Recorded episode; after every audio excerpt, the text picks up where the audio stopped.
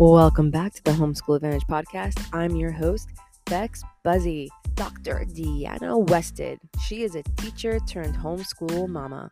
After 21 years in education and earning a doctorate in curriculum and instruction from the University of South Carolina, she left that world to focus on her own two boys' education. She believed that her twice exceptional boys deserved to be exactly what they were exceptional. She found that homeschooling provided her the opportunity to scaffold and build her boys' abilities while also shining a light on their strengths. In this episode, we talk about how a child receives a higher quality education that is personalized for their needs and attends more carefully to what they need to work on through homeschooling.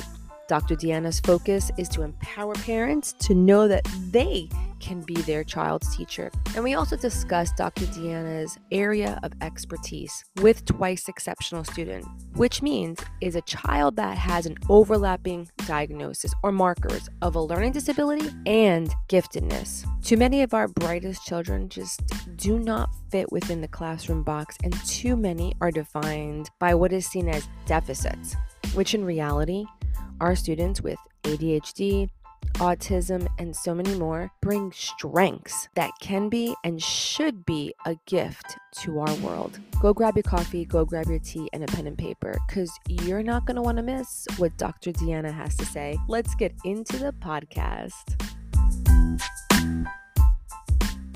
Today's guest is Dr. Deanna Westedt.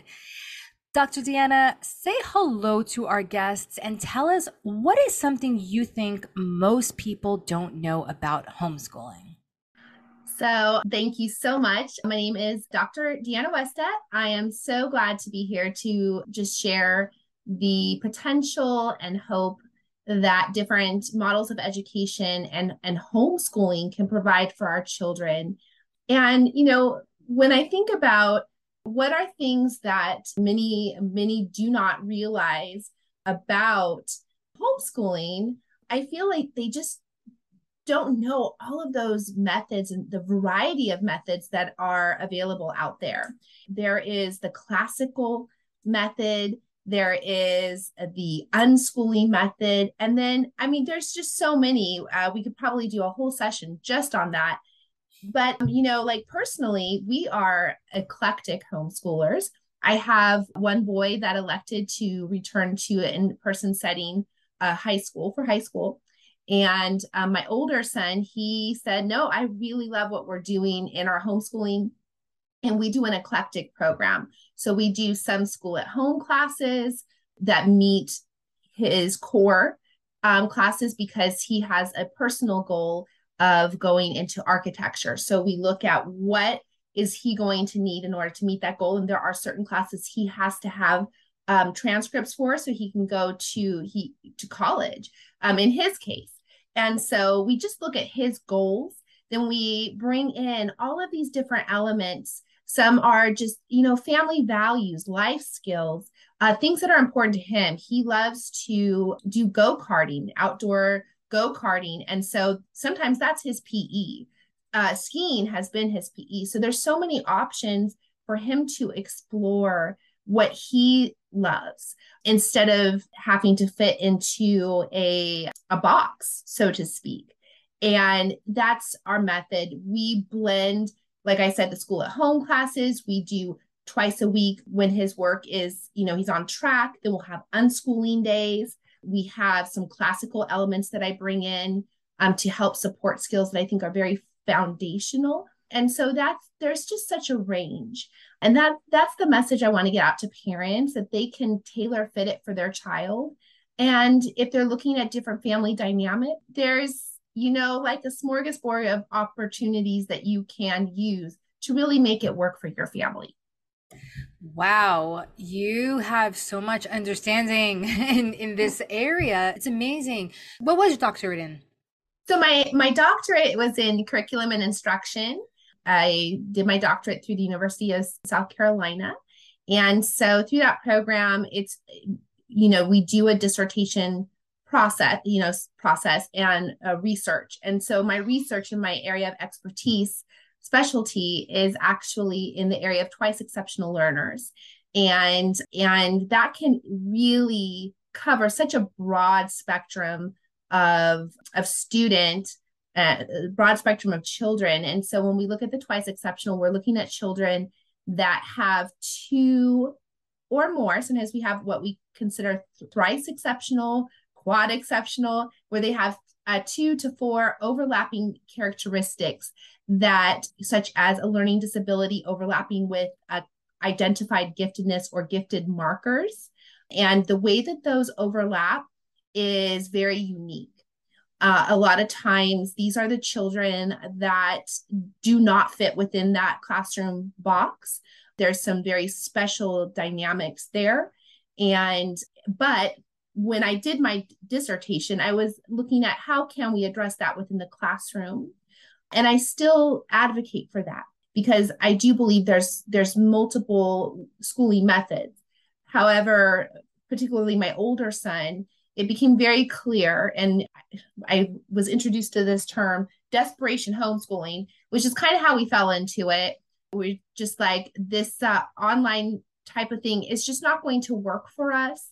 And so, what do we got to do as a family? And then getting a couple months into it and saying, wow, I wish I would have done this sooner because the change was so dramatic. I really believe, and here I go, I'm very passionate about this, but um, when we're with any child, but when we're speaking about the twice exceptional student, we need to start at their lowest point of success. And then from that, once we have built their confidence, we scaffold and we build upon that success. Success breeds success.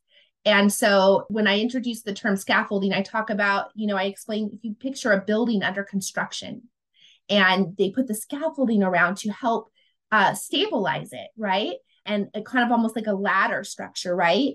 And so, but the foundation is so critical when we're building a building. And foundationally, success is incredibly important to any child's connection to learning.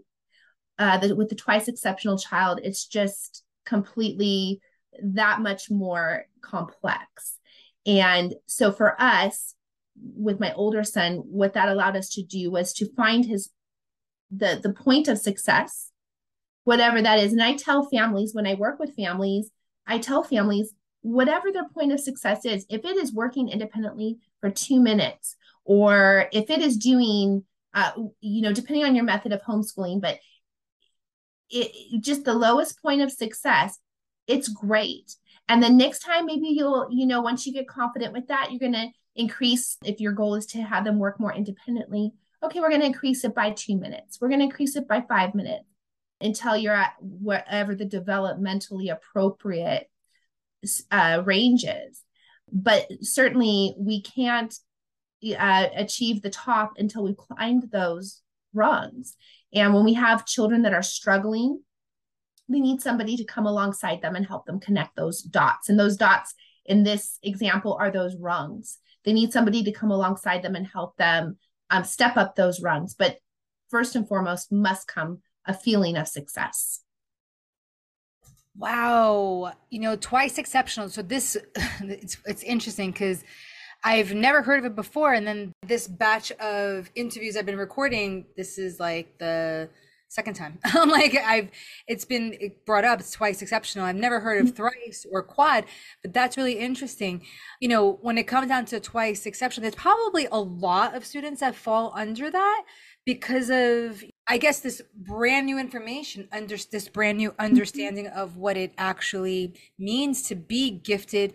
And I think a lot of times people thought of giftedness in just like academia, like, you know, mm-hmm. reading or math, you know, but there's giftedness in so many different areas. And Absolutely. So, yeah. And then there's so many areas that can have a bit of a challenge. So I I love the fact that you're you working on that. That's that's fantastic. So, is that the focus of your program? Like, is that the focus of what you do, or is that part of it?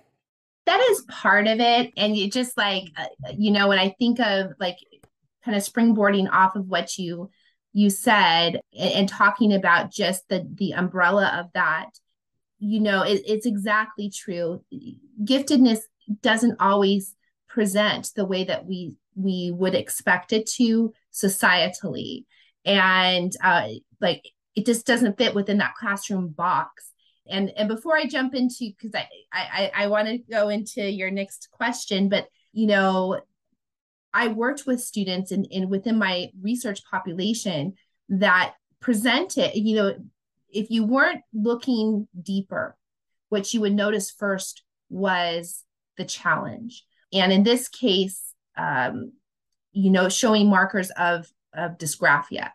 Um, this is a student that I would probably maybe in a, a, year following because he wasn't quite old enough but refer him for testing for that so he's showing showing markers of dysgraphia yet his ability to absorb high academic vocabulary and discuss uh, text at such a high level i had to address that within the classroom that's something that we can do with students when they're in a homeschool setting just quite naturally personally for me i was twice exceptional but i got you know, kind of missed.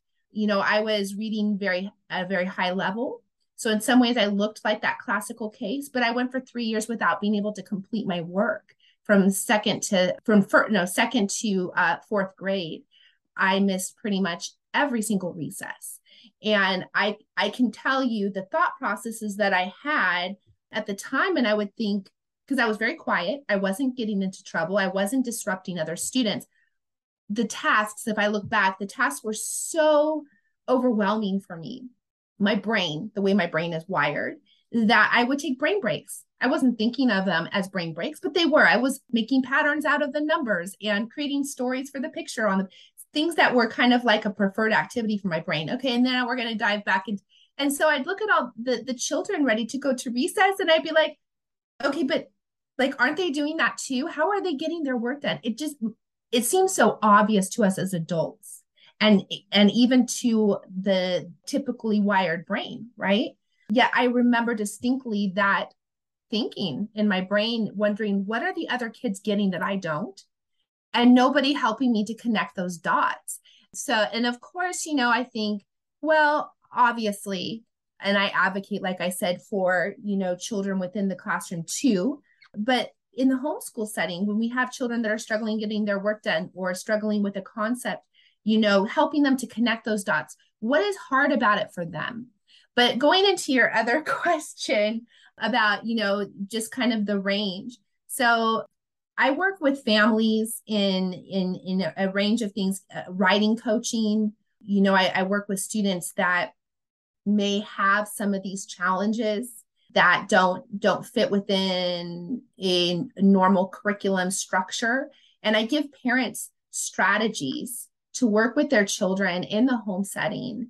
Additionally i work with a range of families that even if there's not an overlapping you know character uh, category but they just want some strategies for like phonemic awareness in the house household. How do i do this with my child in a way that works in a home setting with my one or two kids?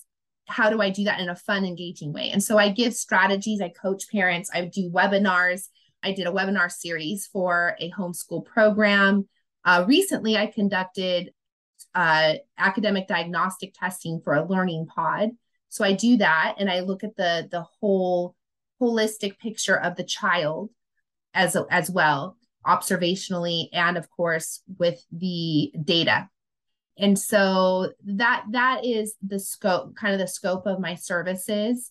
But definitely you know i have parents come to me who they've been struck you know who have been struggling with just having their child understood whether it's in, in in a classroom or homeschool setting and they're trying to figure out how to address this. And i give them strategies this was all so fascinating. Like I was just sitting here like, whoa. Cause I, I feel like I found myself personally within what you were saying. I'm like, wait, I struggle through those things too. You know, so that's really interesting. I feel like there's probably so many people mm-hmm. out there who are just, you know, kind of going through the motions in a sense not realizing that you know yeah i'm gifted here and i struggle here. And that is kind of like that kind of like does kind of mess with your your brain in a way if you really think about it. It's like but i'm so good here. Why doesn't this work? And it's like working that out. And even with parents trying to figure out like well how do i help them? They do great here and then this over here. It just doesn't seem to to match. And i think a lot of people don't realize that the brain just doesn't develop all at the same time. Um, exactly. um, yeah and it's like you just gotta take some time like for me my mom had me reading when i was very young like i was able to start reading at two years old right so it's a pretty young age reading but as i got older I was able to read a lot of times my comprehension didn't wasn't there though.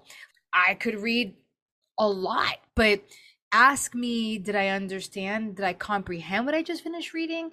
That was a completely different thing. For some reason, when you said my brain feels overwhelmed, I remember I would be taking spelling tests and the teacher would be doing and everyone's like on task. I'm like, how is everybody doing this? Like, I need a second, you know, and I would just be really overwhelmed. So it's really interesting that you're saying that because it kind of goes that a lot of times I'm always like, well, how did everybody just get that? Like that doesn't seem like exactly I didn't get it. I'm like, I need I need to hear like five more times. Like what?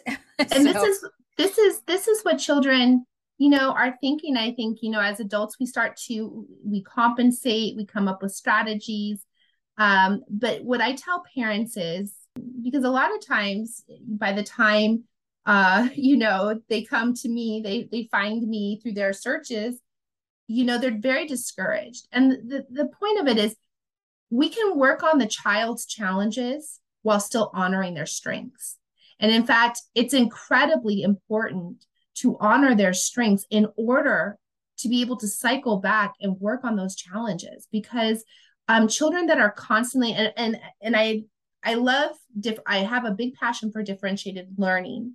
And in my research, those who are in education, they'll recognize this term, but uh, Webb's depth of knowledge, where we're talking about, you know, like the the the lower taxonomy, it's just being able to repeat the knowledge, but that the highest level, we're uh, creating and uh, the application at the very highest level. But when I looked at students that had these overlapping qualities, the goal is really for depth of knowledge equity. We want children, all children, no matter what uh, characteristics they bring with their their brain wiring or whatever, to be able to access the learning at the highest level for them. And that's really, you know, the beautiful thing about homeschooling when we homeschool. And and I tell parents, you don't have to go homeschooling alone. And I think that's another, if we talk about misconceptions or fears when it comes, and, and for some, that's a very critical part of homeschooling. They do believe that it needs to be between the parent and the child, and, and that that is respectable. But if if you're in a, a situation where that seems not possible, but you can offer um, and in fact, in the state of California, there are a couple of different options, and they can be actually if you if you look into it you, you can see that you can have a, a, a teacher come in you can have like a file a psa um, which is you know you become basically your private school and so you know if the parent is overseeing the education if you need to work with other parents and and team strengths if you need to tag team because of uh, work situations. And I'm very careful with that because I think, you know, we never want to set ourselves up and say, oh, you need to do it all. You need to do what's best for your family and the dynamics of, of your family. And, you know, I think when we look at, parent, sometimes parents feel intimidated if their child has a learning disability because they they feel that they're not going to be able to address that. And my answer to that is in the in any area where you don't know and I, and and here's the thing i worked in education for 22 years there were so many things that i did not uh, fully uh, understand until i was in the role of a parent mm. and if I, I and i thought and there was some pretty painful experiences because my children you know they were in they were in an in-person uh, in-person setting when they were younger and there were there were some painful experiences that caught me very off guard And I thought, if this is so hard for me to navigate, then this must be exceptionally hard. Um, if you don't have that background, I was raised in it. You know, my mom was wow. an administrator and she was absolutely an advocate for children who are struggling because she had been a child who was i mean her her my grandparents were told not to bother to send her to college because it would be a waste of their time and money and they made a pact with each other we're not going to tell her she wants to be a teacher and we're going to support her dream and they never told her until she already had her admin credential she became an award-winning principal wrote grants that that uh, funded after school program for children in need. I mean that all of that could have been lost right. if we if only her challenges had been fo- uh, focused on. And if somebody hadn't come along if my grandparents had believed the counselor and not their child you know? And wow. so she had such a heart for children who were struggling. She had at risk um, at the time we we the the um, category was at risk but she did dropout prevention this was just her passion and so i was steeped in this this is how I grew up in summers and going to tutor children that were struggling with reading. This is how I was was raised. And so I think wow. that also feeds into it. But it's also my personal experience, right? Because I thought if if I know and I've experienced so much on the inside and it's still so hard for me. And so in, at times, to be honest, and this isn't knocking any school system. The system is system systemically what it is and it's very very hard uh, it's not because there's not good people in it, and it's not because it's people true. don't want the best for children. Um, there's things that have just developed over time that, of course, they need to be addressed. So this is not, um, it, it, you know, but just you know, I thought if this is this is so painful and difficult for me and for my children, how much more so? Wow. Um, for those who don't have that background. So wow. yes. Wow, I mean that's just amazing. I can feel your passion. I can feel actually actually I can still feel your pain. Honestly, like I can mm-hmm. just literally sense it and and your desire that nobody else would go through that. Like nobody else would actually have to, you know, experience what you experienced and that kids can find, you know, the wins, really the wins, the little wins here and there that do build a lot of confidence, that do take, you know, a child from a place of like, well, I can't do this to like, well, I did this, so I, I could probably do this again and I can do this again. And every time you keep saying, I did it again, I did it again, I, I did this, I did this, they're going to get to a place where they they will inherently believe whatever they put their mind to they're going to be able to do and that's and that's really awesome because I do believe that unfortunately, the thought of what what intelligence is, it still stems with the very common things, right? Like science, math, and reading, right? Science, math, English, or mm-hmm. you know, and even if if you know a lot of dates in history, you're still not looked at as a genius in history. You know what I mean? But you know, genius comes out of oh, you're a scientist. Like I mean, a person could have been had like a C average, and t- they said they're a scientist. Everyone believes that they're like a genius, and you're like, no, it's not true. right, right, right. Unfortunately, it's partially um, like i guess like stereotype because there could be like geniuses in like sports like that mm-hmm. takes a lot like there's a lot of physics that goes there and a lot of goes on within you know sports so i love the fact that you're really focusing in on this and you have such a clear understanding and such a passion for it now do you have you have a curriculum with lessons and everything that you, that you offer I don't provide a curriculum, but I do have resources that I draw from strategies that I've used and modified um, it, to meet, you know, or, or created um, accommodations through yeah. to really meet differing needs. Um, and and and I'll say from our personal experience, the proof is in the pudding. Yes. You know, my older son, he went. I mean, actually, just we were just contacted through our our uh, teacher of record, and she wanted to have him be interviewed um, for an initiative for gifted and advanced students. However, this is a situation where, you know, when we entered into this, and, and at the time we were attending a school that they loved him, they knew he was beautifully and wonderfully made, and they they saw his strengths and could see his potential. But yet, in a classroom box in a middle school, with that many students no matter it can just be so hard for that type of student to fall through the cracks. And i'm talking we we have a student that you know he's going to study hall and creating his business cards for his instagram account because he's starting a business. And yet there's a reason why we're in study hall and it wasn't for that and i tell you i got this note i will never forget i i had to i had to just just I had to take a moment because I had such a hard time keeping a straight face. To me, yes, he needed to be doing what he was supposed to be doing. I had to address that at the same time that I honored his strengths. And I had to I had to take a moment because to be honest in my heart of hearts, I found it quite delightful and and hilarious. But I also knew that there was a, another lesson there. Okay, so yeah. but you know, this is a child that during his time he he started he was selling had an eBay store. We were the overseers, but he was the curator. And he was, um, you know, learned to package things and he raised money to my husband's family is in Norway and he raised money to go to Norway for for his spring break, you know, and that's wow. their their big last hurrah of the year for ski season. So he wanted to go ski and he raised the money for that. He raised his money for his ski pass. He raised the money through his eBay business.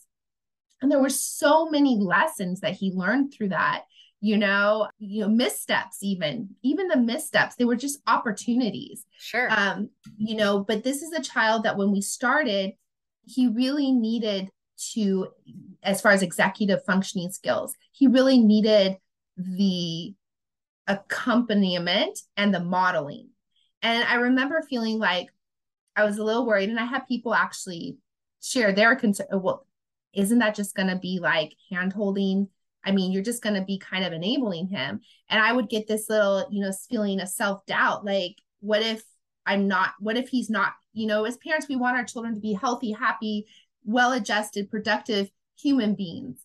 And of course, that's the goal. So I would worry. And I, and, and, and by the second, at the, actually, it didn't even take till the second year, but by the end of the first year, he was just so much more capable. Those, the, that scaffolding has started to build to the point where now he's taking the initiative to work ahead to be a self-starter. He's turning in his assignments on his own with me ha- without me having to model for him or remind him even. This is what I talk about with the rungs on the ladder. That's amazing. But it didn't start out that way. And it right. was a very it was it was scary. Did I know that it wasn't developmentally where he should be? Absolutely. Did I believe that he had the potential and that it was my role to help him fulfill, you know, to, to find that path. Absolutely. So, you know, one of the, the the funnest things for me and and actually for my mother heart is that through this experience, I think when we entered this, he he always loved um design and drawing and he had this interest in he would design tennis shoes and and he started to be interested in architecture. He really loves Frank Lloyd Wright. That's his favorite architect. And and then he found out there's a, a college um, frank lloyd wright university. Wow. Um, and and so he got really excited.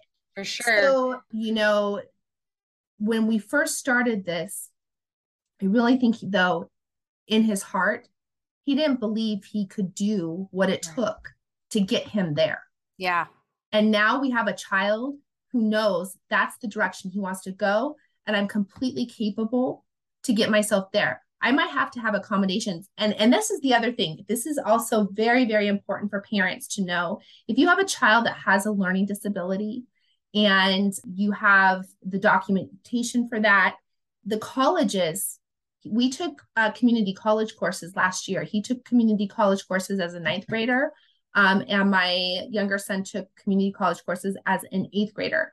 Um, very neat experience. And they have a disability services department that he was he he didn't he chose not to use this accommodation but he was allowed to even have dictation services if he needed notes this was possible for him to get he would be allowed to have additional time like time tests yeah. it was just depending on whatever equalized that access right. you know for him yeah based upon those those challenges Wow. And and so that is available in our college and university system. These disability services. So we are not doing our children a disservice when we teach them to accommodate for themselves. We're teaching them because I, you know, I touched on this earlier. A lot of us have just learned how to, you know, cope. Cope. Yeah. And and and that's okay and it's great. My coping method was, you know, by age 10 I was using post-it notes to to write down all the thoughts at bedtime so and stick them to my lampshade so that I could get to sleep.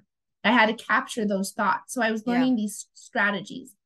That's cool. And I still love post-it notes. They still are my friend. You know, I, they still help me capture my thoughts. I yeah.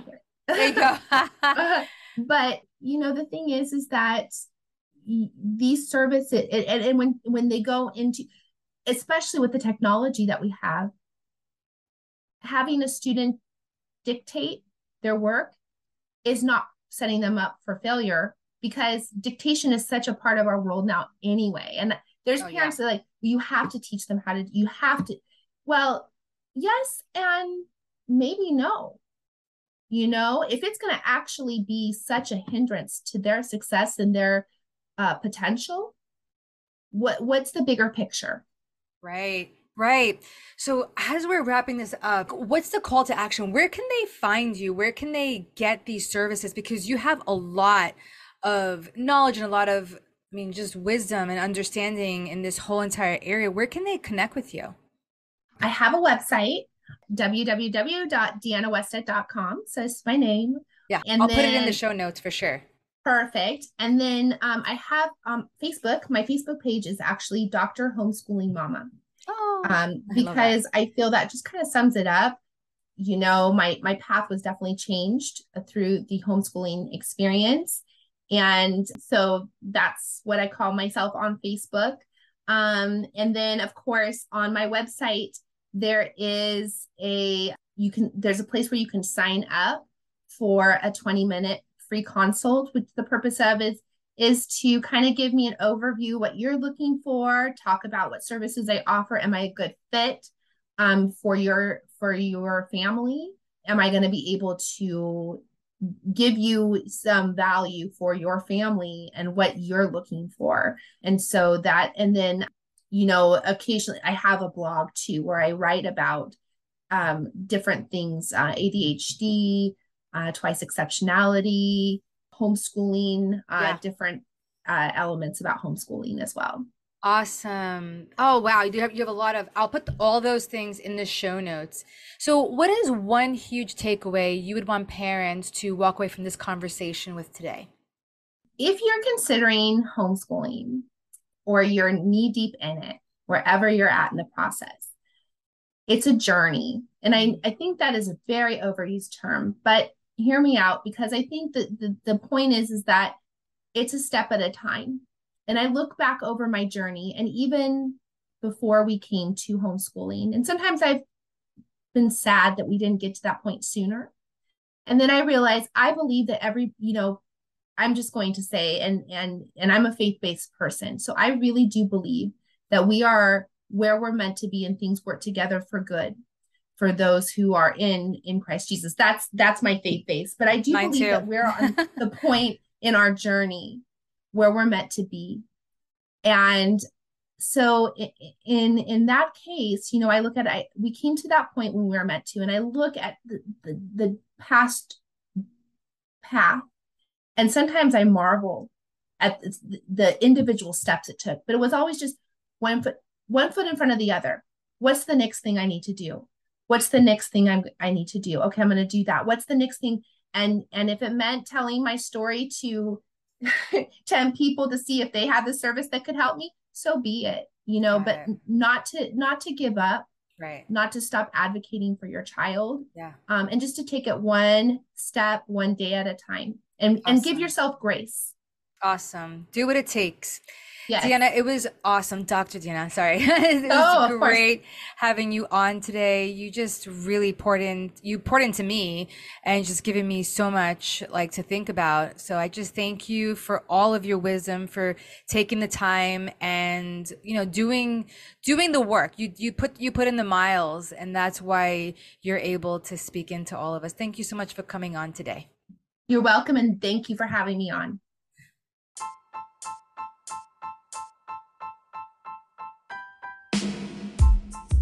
If you love the conversations we're having here on the Homeschool Advantage podcast, follow or subscribe our podcast to stay in the loop and never miss this amazing content.